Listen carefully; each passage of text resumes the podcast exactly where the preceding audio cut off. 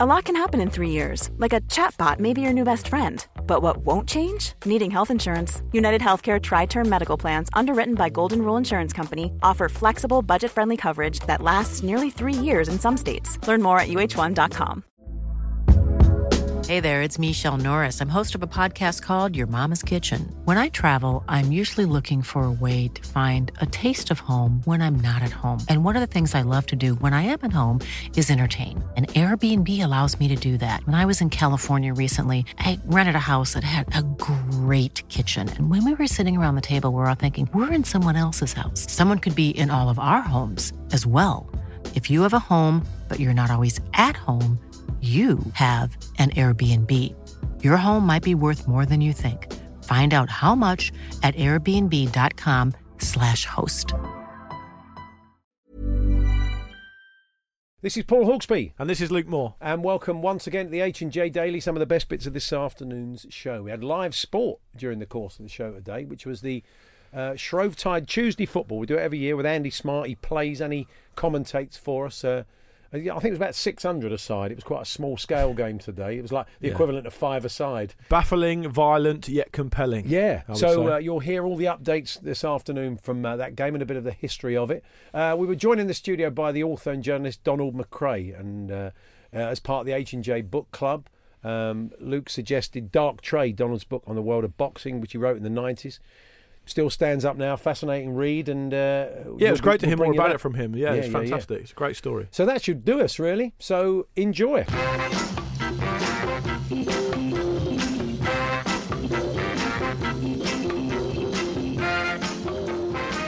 And now we're very fortunate today to have some live sport. Yes, and uh, this is great. This is the uh, it's it's the traditional game of uh, Pancake Day, Shrovetide Tuesday football. Uh, in Ashbourne in Derbyshire. Um, I really can't do it justice. If you've never seen it before, were you not familiar with it until I was today? Familiar with it, yeah. Um, it's been it's been going on for four hundred years almost, yeah. hasn't it, or something like that? Yeah, since sixteen sixty or something like that. So this is uh, the intrepid uh, reporter, match reporter, ball runner, comedy store player, Farnborough fan, uh, and regular here in the Upwards and Downwards. It is uh, our very own Andy Smart. Good afternoon, Andy. Hi, Andy. Afternoon, afternoon. Now, for those that don't know, Andy, just briefly explain what you're about to uh, enter into, and maybe a little bit of the, the history uh, of uh, this game. Right. Well, uh, the ball gets thrown up at two o'clock. There's two games on the the Tuesday and the Ash Wednesday as well. And uh, when the ball goes up at two o'clock, it's sort of grabbed in a big scrum, really, called the hug. Mm. And then the hug moves through the town, and the goals uh, three miles apart. I've been to both goals already this morning to have a look, and uh, the, the the river's not too high because you have to jump in the river and then bang the ball three times against a millstone to score. Right, right. A bit more uh, complex. Is there V A R this year? They introduced it. Well, they they should. I've I've played on a number of occasions where people have shoved the ball. Have, have, when it gets dark, it's very difficult to know where the ball is, and sometimes mm. they someone will smuggle it out of the hug, and you're all just still pushing and shoving this, this ball that isn't there, and they're running off down the street. It's like a medicine ball, Andy, isn't it? It's a kind of similar in size and it's weight. About that sort of size. Yeah. yeah. So yeah. quite heavy, not easy to manoeuvre. It's made of, made of solid cork with a uh, beautifully uh, painted leather casing, which gets scraped off during the game and then yeah. they paint it back on. Because they're worth about one thousand pounds each if you sell them. Wow. On it's eBay. Not. It's not really football, is it? It's, it's, it's you know. It's not. It's there's how, not. It's how football was originally. Yeah. yeah. This is how football was. The one that was banned by Oliver Cromwell because people weren't practicing their archery enough. Mm. He banned football like this. And um, there's been many attempts in the eighteen eighties and nineties. The police here tried to get it banned every Shrove Tuesday, and every Shrove Tuesday uh, they'd find some way of playing. In fact, they used to smuggle the balls onto the women's bustles wow. into the town square. Andy, how and, long do the games uh, go on for? Uh, till ten o'clock. So if there's no goal by ten o'clock, then the police confiscate the ball, and that's it. how many goals do you know? How many goals? It's not going to be a nil-nil. Is it? Well, you know, they're often nil-nil. They're well, often it, they're it, very it, tight it, affairs. They're often one nil. Yeah, it's, it's often one nil because unless they score a goal before five o'clock, mm. if they score a goal before five, then they throw up another ball. Right. Um, but uh, yeah, it's usually one nil. If you get and a goal on the breakaway, Andy, I mean, I suppose that's quite difficult. It can take two or well, three yeah, hours they, to get one on the breakaway. It, the breakaway is very important because they've got these these fell runners. They're like whippets. Wow. And they they they're dressed completely different to the the ones that go in the hug. They, right. They've got like they've got their trainers and they've got they've got their, their high quality running gear on. And when the ball gets out to them, they're off. You can't catch them. And they could run sort of three miles to score without being well, caught. They, yeah, they could they could they can run. They can run so far, and then there'll be another runner further down the road, and he'll take over and he'll run it. And, and, then... what, and what's legal in terms of how? So, if, if one of those little whippet guys had the ball, yeah. What's legal in terms of how you can tackle them and take the ball from them? Well, you can do anything. Oh, blimey, it's, it's quite violent. It's, blimey, it's, right? No, it's, it's, it's. I wouldn't say it was violent. I no. mean, it is. Because you know they do they do respect each other, mm. both teams, because um, they all live here all year round. Yeah, so. Of course. You know, it, it's it, it's you, you're going to have to live with that for the next year. So they don't they don't tend to be too. I mean, occasionally they, there's a, there's the odd broken arm and the odd broken leg that someone's settling something, and um, that's very rare, very rare. How it, often, Andy, do you? How how many other people like you come in just for the game? Would you say? I'd say there's probably it probably doubles the population of, of Ashbourne for the day. Yeah. Okay. Right. And last year was a draw, by the way. And I'm just looking at some of the rules. Um, committing murder or manslaughter is prohibited. It's good to get that one out of the way first. The ball may not be carried in a motorised vehicle, and the ball may not be oh, hidden in a bag a, or rucksack. A, that's a brilliant story, that mm. one, because um, one year that when they used to have the train. Um, The, the downwards managed to throw the ball through the train window, and some bloke on the train threw it out again near the goal. Right. And, uh, and that's why. And also there was two guys on a motorbike once who managed to get the ball, and they were off. No one could stop them. Mm. So that's why there's the no motorised vehicles. Fantastic. And look, Andy, we're going to leave it there. We're back to you at two. You start at two o'clock, don't you? That's when the yeah. ball goes up, and you'll be. The ball goes up at two. Yeah, we sing the national anthem and Auld Lang Syne, and then they chuck the ball in the air, and then all all, all mayhem starts. And. Uh... Uh, if people have heard you before, you do get in amongst it. We've often had you reporting oh, yeah, with yeah, the ball yeah, inches yeah. away. I'll be, I'll be, yeah, I played for five hours last year. I didn't touch the ball once. Sounds like my football I, career. I, yeah, yeah, yeah. yeah I, I hope to improve on that yeah. this year. Yeah, so some of the Bournemouth players at the weekend. Yeah. So, uh, thank you, Andy. We'll catch up with you later. I'll speak to you later, yeah. Cheers. Here we are. Andy Smart there.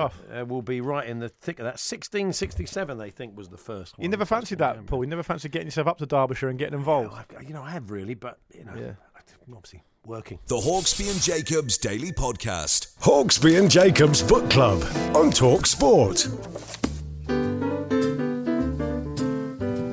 Yeah, time for the book club once again. Um, a fairly new addition to the show over the last few weeks, and it's normally myself and Andy, and Luke comes in, and uh, we'll discuss a sports book. We were talking cycling last week. We've been in the world of uh, football, so there's so much great boxing writing. We thought it was only right we headed in that direction.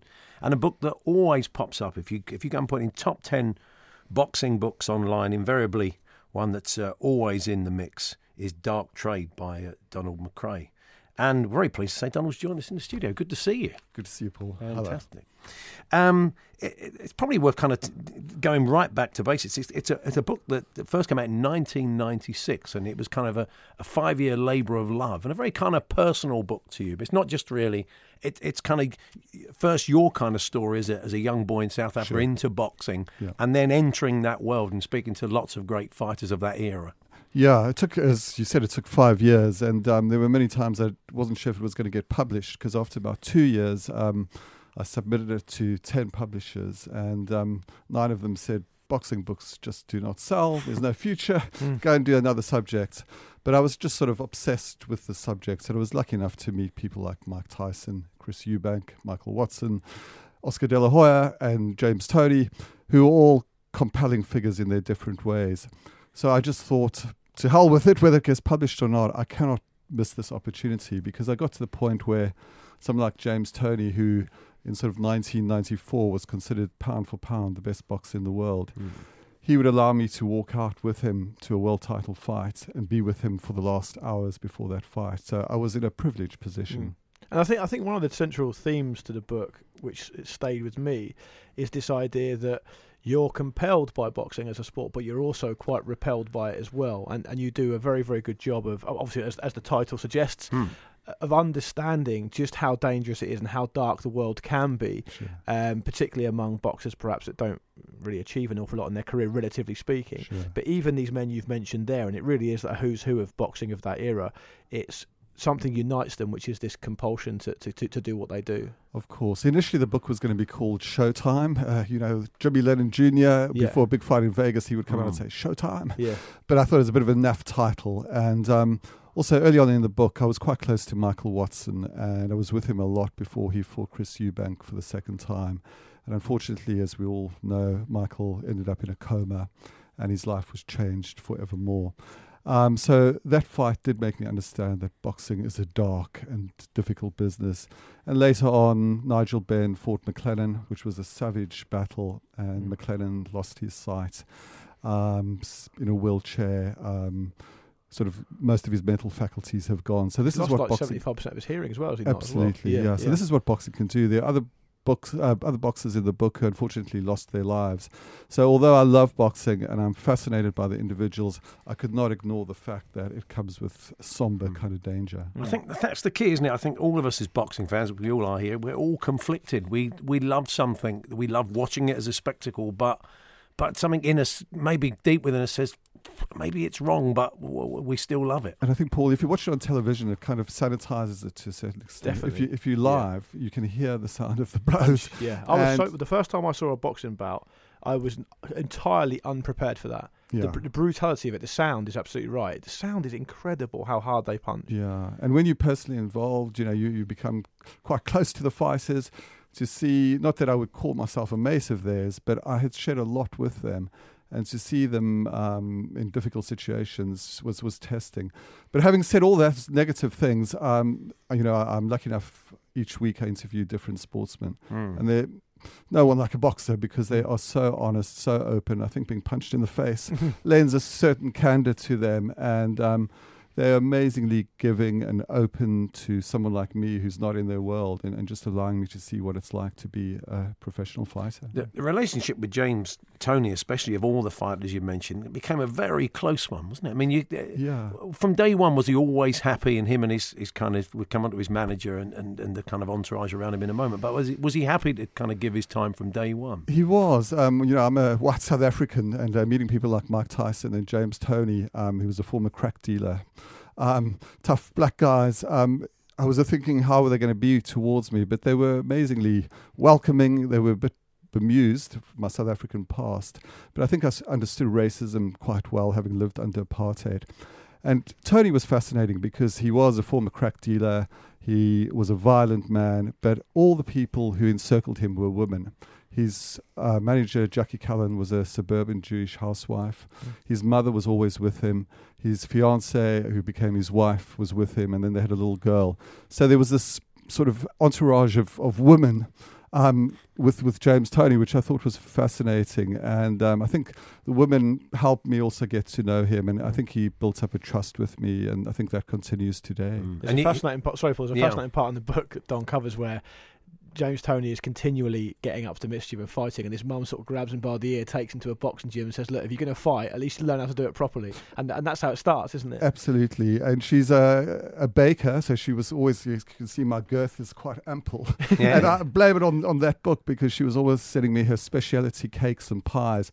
But she was a hard-talking woman, and um, she spoke in ghetto language to James when he was sort of getting out of line. And um, again, fascinating just to see the dynamic between a fighter and his mother. Yeah. The, the the other thing that comes across is that most of the time when when journalists speak to boxers, they say, hey, champ, how's how's camp going? Looking forward to the big fight. It's fairly superficial. So you're going in there and you're taking them to places, uh, kind of conversationally. Yeah. They don't often go to. I mean, boxers, you know, they can have mood swings. They can switch quite often, can't they? Many of them. So was was that an issue? They can, and I um, but I think most most fighters, if you show respect towards them, they they are they're decent. Um, Tyson was the one. I guess I was always a little alarmed because this was at the height of his infamy, and um, Tyson one to one could be charming, fascinating, highly intelligent.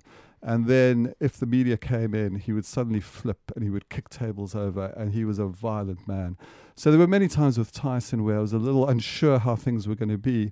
But I I was lucky. He was always fabulous with me. But Don, how did you go about getting access to to, to a star the size of Mike Tyson, as as Paul says, in the pomp of his career, um, for, for the purposes of this book? Because most people would imagine there being a huge entourage around him, and it would be impossibly difficult to get sure. near him. Um, sort of in when I when I started the book, sort of early nineties, um, Tyson, I, I had met him back in the nineteen eighties, and I think that helped. Um, but certainly ninety-one to nineteen ninety-six, when he was not in jail, um, there was a huge entourage. Don King was always wanting to mm. keep charge of Mike Tyson. So he was the one difficult fighter. And towards the end of the book, part of my battle is to get access to Tyson again. And then I, you know, many years later in twenty fourteen, I, I spent a couple of days with Tyson in Henderson, just outside Vegas. And we looked back at those days, and he spoke about the lunacy of it. Mm. And he, he sort of said that was just how it was, because he was making so much money for other people. They always wanted to keep a wall up between him and, and people like me. Mm. The Hawksby and Jacobs Daily Podcast from TalkSport. Let's check in with Andy Smart, because they are underway in the Shrovetide Tuesday football in Ashbourne in Derbyshire, the traditional game played every Pancake Day, and Andy Smart is playing and reporting. Andy, give us a picture of what's going on. It sounds lively. Right, yeah, it is lively, yeah, yeah. Obviously, it's the uh, early exchanges. There's a lot more people involved than will be later on. The ball went up from the plinth at uh, two minutes past two, and then it moved about fifty yards uh, towards the Downers goal. They seem to have been drinking more than the, the uh, uppers. And uh, I saw them outside the Wheels pub. They were doing a, a very angry war chant before they came over. Andy, is drinking a key part of this? Is it a key part? No, not really. It's just that there, there are a lot of pubs in the town. And, you, you, yeah, it's people play for like two hours, then they'll go and have a drink, and then they'll come back and find the, find the ball again, and then they'll play for another two hours, and they'll have another drink. Can the ball but actually go into a pub? Could it go in legally? It could, yeah, yeah. I mean, one year it went right. Uh, there was a new uh, manager at Woolworths. Hang on, the ball's coming this way. Oh, my God, right. I go, come on, down with it. Get in there. Right, I'm up against the plinth. I'm in the hug. I'm in the hug. He's in the hug. This is great stuff. Oh, yeah, get, get it down. All right, it's popped up twice now. How I'm close is up. The ball to you, Andy, as we as we speak to you? Uh, but then, when I said I'm in the hug, it was a, I reckon it was about ten feet away. Wow. Could get a touch oh, soon. No, could get a touch. Yeah. I could get a touch if it pops up. Talk to us about Woolworths. It's, it's, it's going now towards the lake now. I just, I'm not going in the lake. Yeah, not on the money we're paying you. Yeah. Apparently, oh, if you were paid, have I? You were about to say the ball went into Woolworths. I'm sure you were. Oh yeah, yeah, yeah, yeah. There was a new manager at Woolworths, and he wouldn't give them a day off. He said there'd be lots of tourists in town, and so he kept the shop open. So they got the ball, and they just took it straight through the centre, in the front door and out the back door, right, right down the middle aisle. Did about two thousand pounds worth of damage, and all the shops have been shut since then. Oh no! And they and all, all the workers get the day off, so it worked. It worked, yeah. It's a method in the madness. Andy, we'll leave it there. We'll back to you later on. Let's hope you get a touch. Thanks very much. Cheers, Andy. Yeah, I'll, yeah I'll, hopefully in the next hour I'll get one. Brilliant. It's absolutely compelling stuff, Paul. It's wow, it's live it's, sport at its finest. It's under the fingernails of sport. The, uh, the, the idea of kind of playing a bit, then going to the pub for an hour, then coming back. It's a bit like Brentford when uh, Terry Earlock and Stan Bowles were there. Pub on each corner of the ground. Apparently. Yeah. The Hawksby and Jacobs Daily Podcast. Life is full of what-ifs, some awesome, like what if A I could fold your laundry? And some, well, less awesome, like what if you have unexpected medical costs? UnitedHealthcare can help get you covered with Health Protector Guard fixed indemnity insurance plans. They supplement your primary plan to help you manage out-of-pocket costs. No deductibles, no enrollment periods, and especially no more what-ifs. Visit U H one dot com to find the Health Protector Guard plan for you. Hey there, it's Michelle Norris. I'm host of a podcast called Your Mama's Kitchen. When I travel, I'm usually looking for a way to find a taste of home when I'm not at home. And one of the things I love to do when I am at home is entertain. And Airbnb allows me to do that. When I was in California recently, I rented a house that had a great kitchen. And when we were sitting around the table, we're all thinking, we're in someone else's house. Someone could be in all of our homes as well. If you have a home, but you're not always at home, you have an Airbnb. Your home might be worth more than you think. Find out how much at airbnb dot com slash host. Hiring for your small business? If you're not looking for professionals on LinkedIn, you're looking in the wrong place. That's like looking for your car keys in a fish tank. LinkedIn helps you hire professionals you can't find anywhere else, even those who aren't actively searching for a new job but might be open to the perfect role. In a given month, over seventy percent of LinkedIn users don't even visit other leading job sites. So start looking in the right place. With LinkedIn, you can hire professionals like a professional. Post your free job on linkedin dot com slash people today. Hawksby and Jacobs Book Club on TalkSport.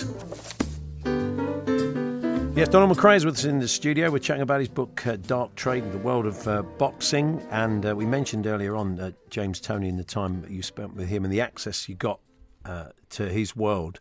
And remember about a year, a year or so ago, you caught up with James Toney again and interviewed him. And the, one of the questions you asked him was, why, why are you still boxing? He was over here for an exhibition. And that is really another yeah. theme, isn't it? The, the boxers maybe not knowing the time when to, to hang up the gloves. I know. And I didn't see James for many years, because partially because I just um, felt so uncomfortable watching him fight that I was not going to go and sort of support. I would support him, but not uh, not fighting.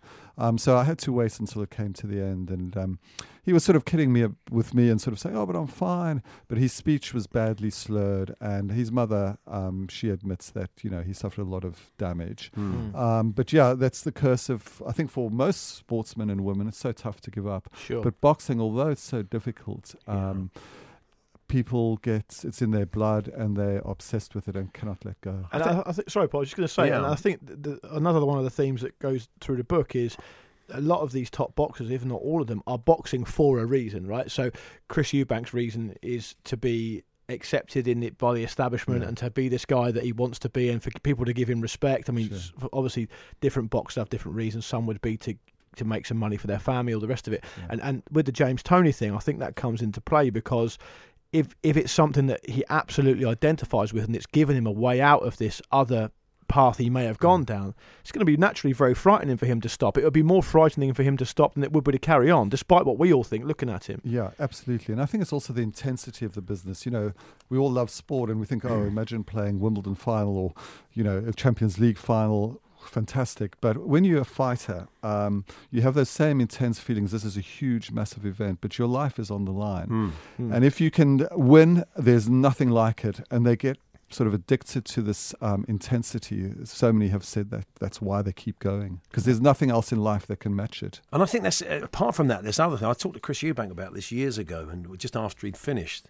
And I think it's the routine. I mean, we've seen that with Frank yeah. Bruno. He talked about the routine, that structure to your life that suddenly goes. You're not going to the gym. You're not training for a yeah. fight. The kind of peaks and troughs, working to a fight, having a break, then working to another fight. Absolutely. And just the endorphin rush of being that fit all yeah, the time. Of and the course. Kind of happy hormones. It, I think that's basic things in their lives. Yeah, because I think you only get into boxing if your life has been chaotic and difficult, because it is such a mm. hard sport.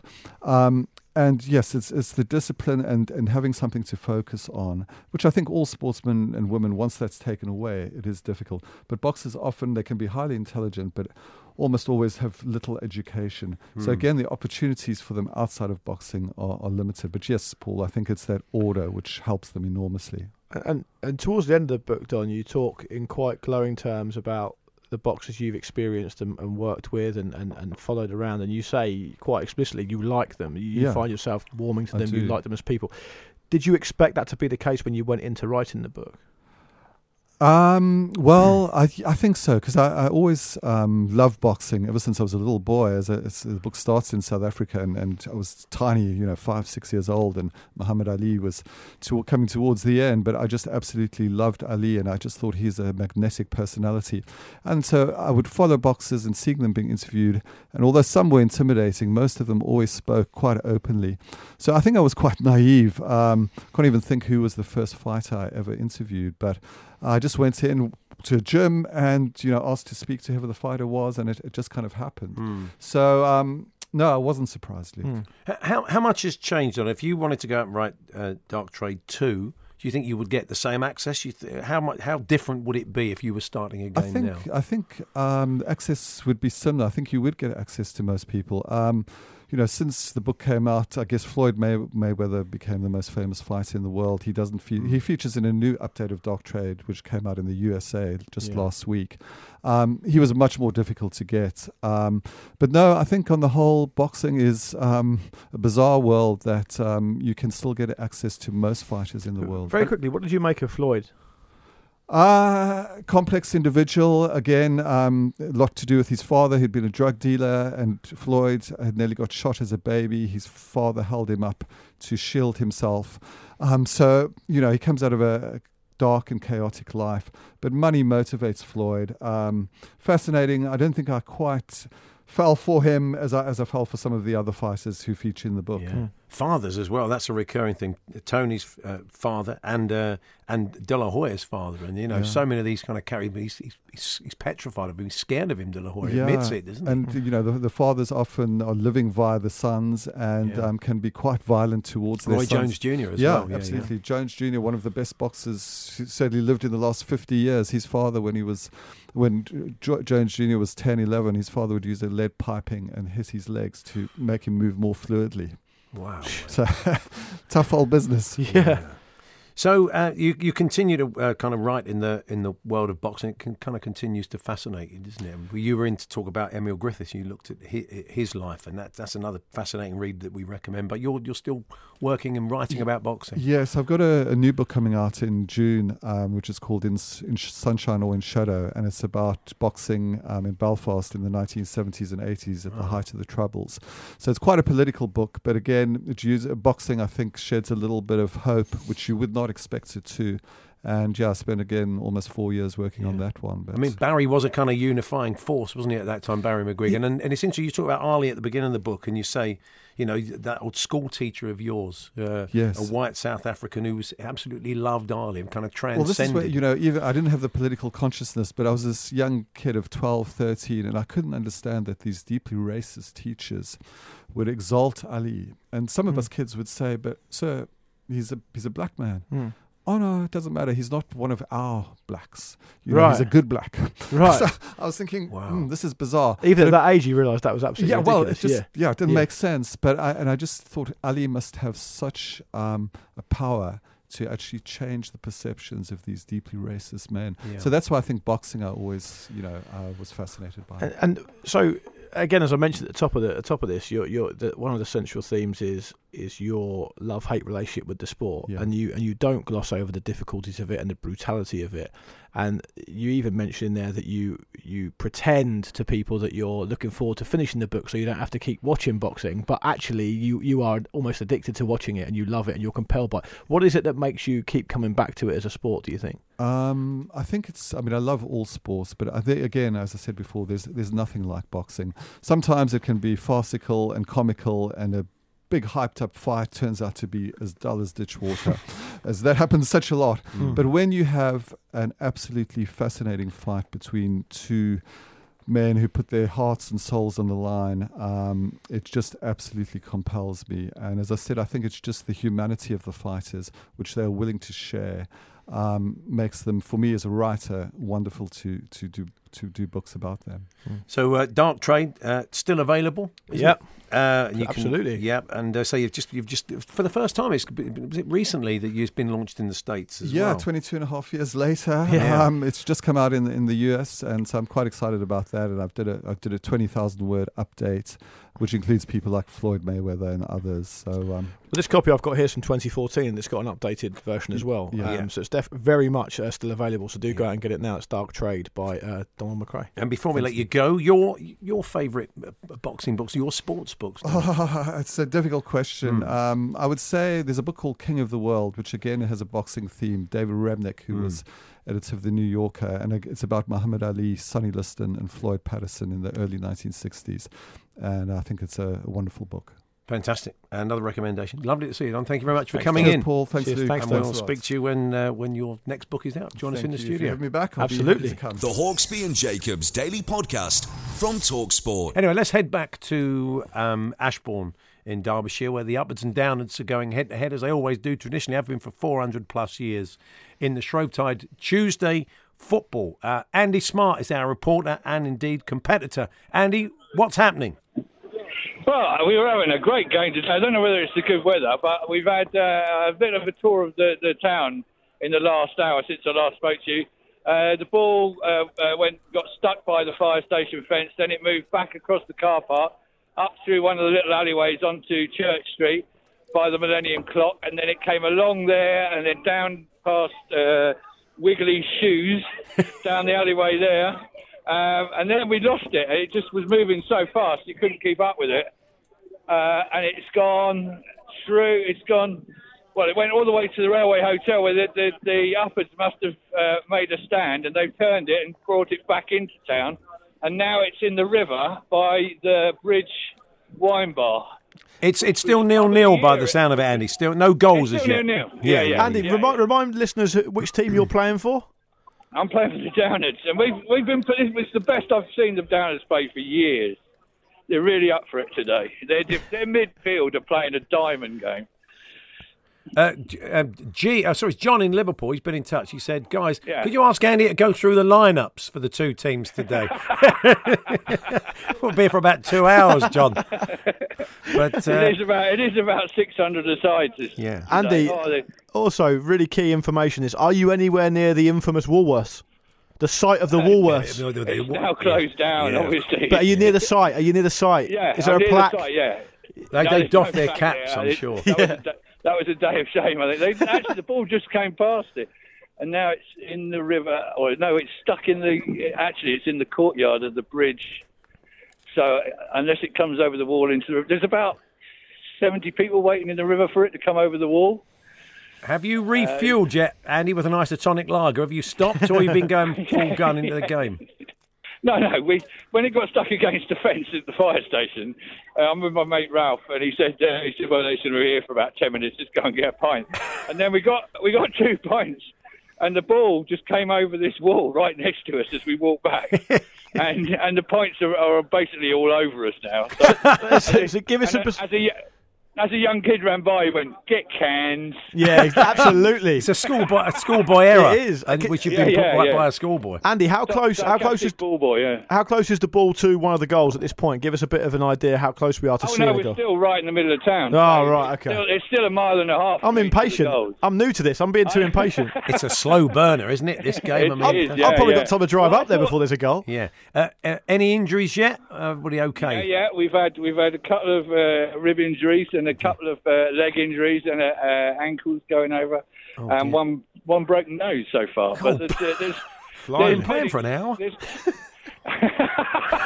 great. Hour and fifteen. It's blimey carnage. Yeah, but they no, but they're all at their full energy at the moment. It's when they get tired that it'll yeah. it'll, even, it'll even up a bit then. But um, it's. Uh, It's nothing seems to be happening yet, unless it's in someone's back. Oh, maybe it's in someone's back garden next to the bridge. Now. Well, that's the trouble. People's that's gardens get trashed, don't they, uh, Andy? They do, but but then the the uh, there's a, a team uh, go around on the Saturday after the game, and they repair any damage done to anyone's gar- right. gardens. Very good, free of charge. I wonder if anybody's ever moved to Ashbourne and thought. And didn't know about this. I must happen, imagine that, that like a month of being there. It's just like t- pancake uh, day. Yeah, yeah, yeah. The best, the best one is when I mean, it's like uh, two years ago. There was a lorry, a, a Polish lorry, driving through town, and the ball just came out of nowhere. And the guy had to stop, and the, the ball was trapped up against his lorry for a good twenty minutes, and he just was sat in the cab going, "What is this?" A great British tradition. That's what it is, exactly. So, look, Andy, we'll be back to you just before four o'clock, just before we uh, right. we hand over okay. to the boys and get an update. Thanks, Andy. Cheers, Andy. All right, cheers. The Hawksby and Jacobs Daily Podcast. Let's check in very quickly with Andy Smart. Upwards and downwards are playing in the Ash, uh, in Ashbourne in the Shrovetide Tuesday football. Uh, it was nil-nil when we last left, Andy. I've got a feeling it might still be nil-nil now. uh, so, goalless as it stands, the ball hasn't moved much, we understand, since we last spoke to you. It has not moved in the last, well, since I last spoke to you. It's still up against the wall in the River Henmore. Uh, if it comes downstream towards the uh, the, the downwards goal, then that's good. But if it goes the other way, it'll have to go through a one hundred fifty metre tunnel under the Waitrose car park. Oh, the magic of the Waitrose car park. Um, oh, yeah, Paul, yeah, Paul's yeah. been in touch, and I can't believe you haven't got Motti commentating on this. Now he's part of the team. And James says, I teach English in China. Thank you very much. My students want to learn English culture. And we've just added the upwards and downwards match to the list, along with the cheese rolling. Both things you're involved with. You're big in China, clearly. I know, yeah, yeah. yeah. Well, there you go. Well, I Andy... Wish, uh, I wish Nick yeah, Nick Giardini is retired, uh, an ex-farmer player. I just want to say big thank you to him for all the games that he's given us. And uh, Farney Borough will be crying in his beer tonight. Oh, there we are. So, nice little send-off. Uh, look, enjoy the rest of the game, Andy. So we see some goals, and we will catch up. We'll see you at Cheltenham next week. Yeah, see you next week. Cheers, Andy. Yeah, Andy Smart, who's been reporting and indeed playing in the upwards and downwards game. Compelling, wasn't that it? That game continues. We're trying any goals as they go in, and you'll just have to look up online, to be honest. I don't think Adrian's that fussed. The Hawksby and Jacobs Daily Podcast from TalkSport. So there we are. That was this afternoon's show. One of the listeners has already got in touch and said... Uh, They've gone straight down the bookshop and picked up the two books we've been chatting about today. So, Great. Uh, so that's good, isn't it? The system works. Putting a few Fantastic. quid in uh, authors' pockets, that's always good. Luke, thank you for your efforts over the last couple uh, of weeks. It's been an absolute pleasure. It's been a real education for me. I appreciate your time. Thank you. If you uh, if you like Luke's work, you can catch him uh, on the season ticket every Friday with Danny Kelly and uh, Laura Woods from seven o'clock. And I'll catch up with you soon. Cheers. Uh, tomorrow, Charlie Baker is here once again. Have a great evening. Hey, it's Paige DeSorbo from Giggly Squad. High quality fashion without the price tag. Say hello to Quince. I'm snagging high-end essentials like cozy cashmere sweaters, sleek leather jackets, fine jewelry, and so much more. With Quince being fifty to eighty percent less than similar brands. And they partner with factories that prioritize safe, ethical, and responsible manufacturing. I love that. Luxury quality within reach. Go to quince.com slash style to get free shipping and three sixty-five day returns on your next order. Quince.com slash style.